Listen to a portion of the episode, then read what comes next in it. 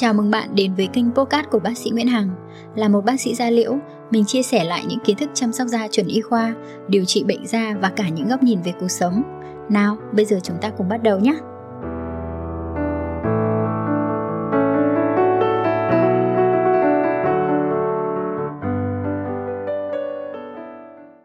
Hello, xin chào tất cả các bạn.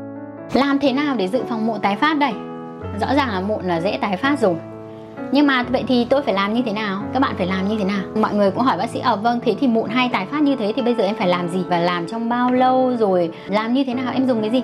Thì uh, chúng ta sẽ vào cái phần tiếp theo đó là vậy thì ai là những đối tượng cần phải dự phòng mụn tái phát?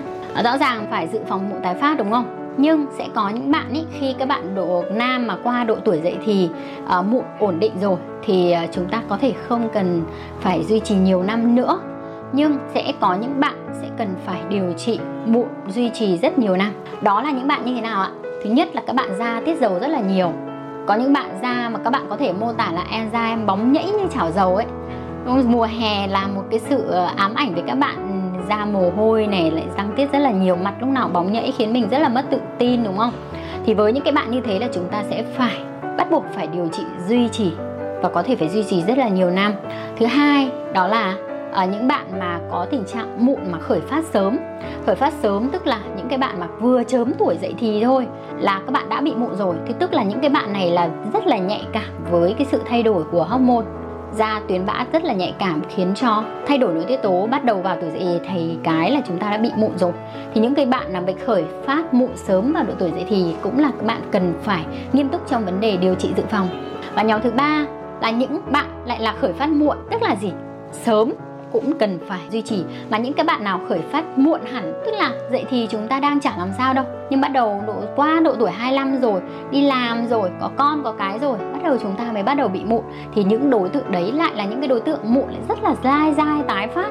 Có thể nó không bùng lên nhiều như khi chúng ta dậy thì đâu, nhưng mà nó cứ lẩn mẩn, rồi nó cứ thỉnh thoảng từng đợt. Thì những cái đối tượng đấy cũng cần phải nghiêm túc trong vấn đề điều trị dự phòng. Nhưng mà cái đối tượng này lại là cái đối tượng rất hay bỏ bê nha bởi vì các bạn rất là chủ quan bởi vì nghĩ là ở tuổi dậy thì mình không bị mụn tại sao mình phải điều trị mụn? Và nhóm đối tượng tiếp theo đó chính là những đối tượng mà trong gia đình của mình cũng có rất là nhiều người anh chị em bố mẹ mình cũng bị mụn. Bởi vì lúc đấy là nó sẽ có yếu tố về gen rất là nhiều rồi.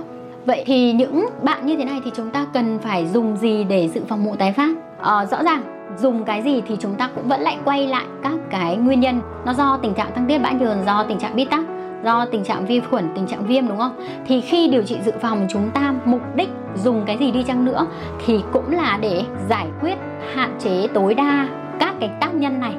Ví dụ các bạn tăng tiết bã nhờn nhiều đúng không? Các da dầu nhiều thì các bạn cũng cần phải dùng các cái chất mà nó sẽ các cái hoạt chất mà nó sẽ giúp uh, điều tiết bã nhờn giảm tiết bã nhờn, ví dụ các bạn sẽ cần phải duy trì dùng adapalene tức là dùng nhóm retinoid có thể là adapalene tretinoin hoặc là retinol với chế phẩm nó bào chế phù hợp, cái dạng bào chế nó phù hợp với cái da của mình. Thứ hai, có thể là kết hợp thêm với niacinamide BHA axit azelaic để hỗ trợ trong vấn đề làm giảm tình trạng dày sừng bít tắc và giảm tình trạng viêm.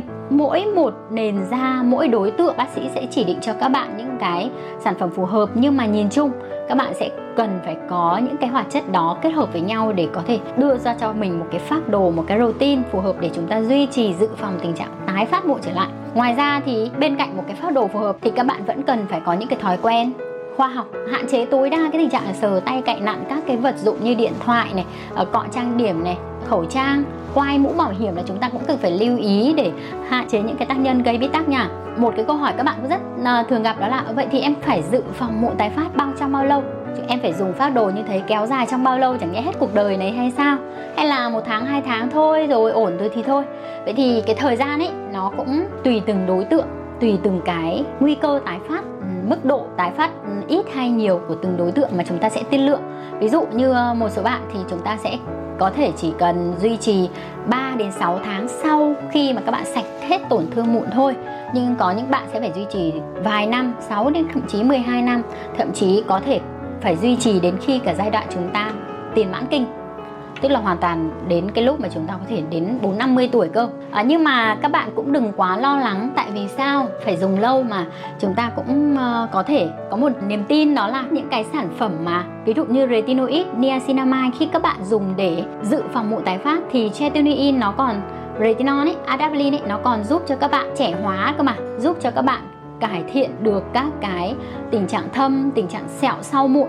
Vậy thì cái việc chúng ta dùng một cái phác đồ dự phòng mụn nó không những là giúp cho các bạn hạn chế mụn tái phát mà nó giúp cho các bạn giải quyết hỗ trợ các vấn đề thâm sẹo sau đó mà lại còn giúp cho các bạn chống lão hóa về sau nên cái việc chúng ta dùng vài năm nó đem lại chúng ta nhiều lợi ích hơn nên là các bạn không cần phải băn khoăn đâu. Quan trọng nhất là chúng ta sẽ tìm được những bác sĩ da liễu sẽ chỉ định cho chúng ta những cái phác đồ để dự phòng phù hợp và chúng ta tuân thủ điều trị là cái mấu chốt để giúp cho các bạn có một làn da đẹp nha. Ok, bác sĩ Hằng nghĩ rằng là những uh, điều mình chia sẻ có thể giúp cho các bạn có một cái kiến thức chung về cái việc sẽ phải dùng một phác đồ điều trị dự phòng như thế nào, dùng trong bao lâu để chúng ta có thể thoải mái, tự tin với cái việc là nó sẽ giúp cho chúng ta có thể giải quyết vấn đề mụn, tránh cái tình trạng hoang mang là đang dùng sản phẩm này lại nhảy sản phẩm khác khi mà các bạn thấy tình trạng mụn tái đi tái lại nha.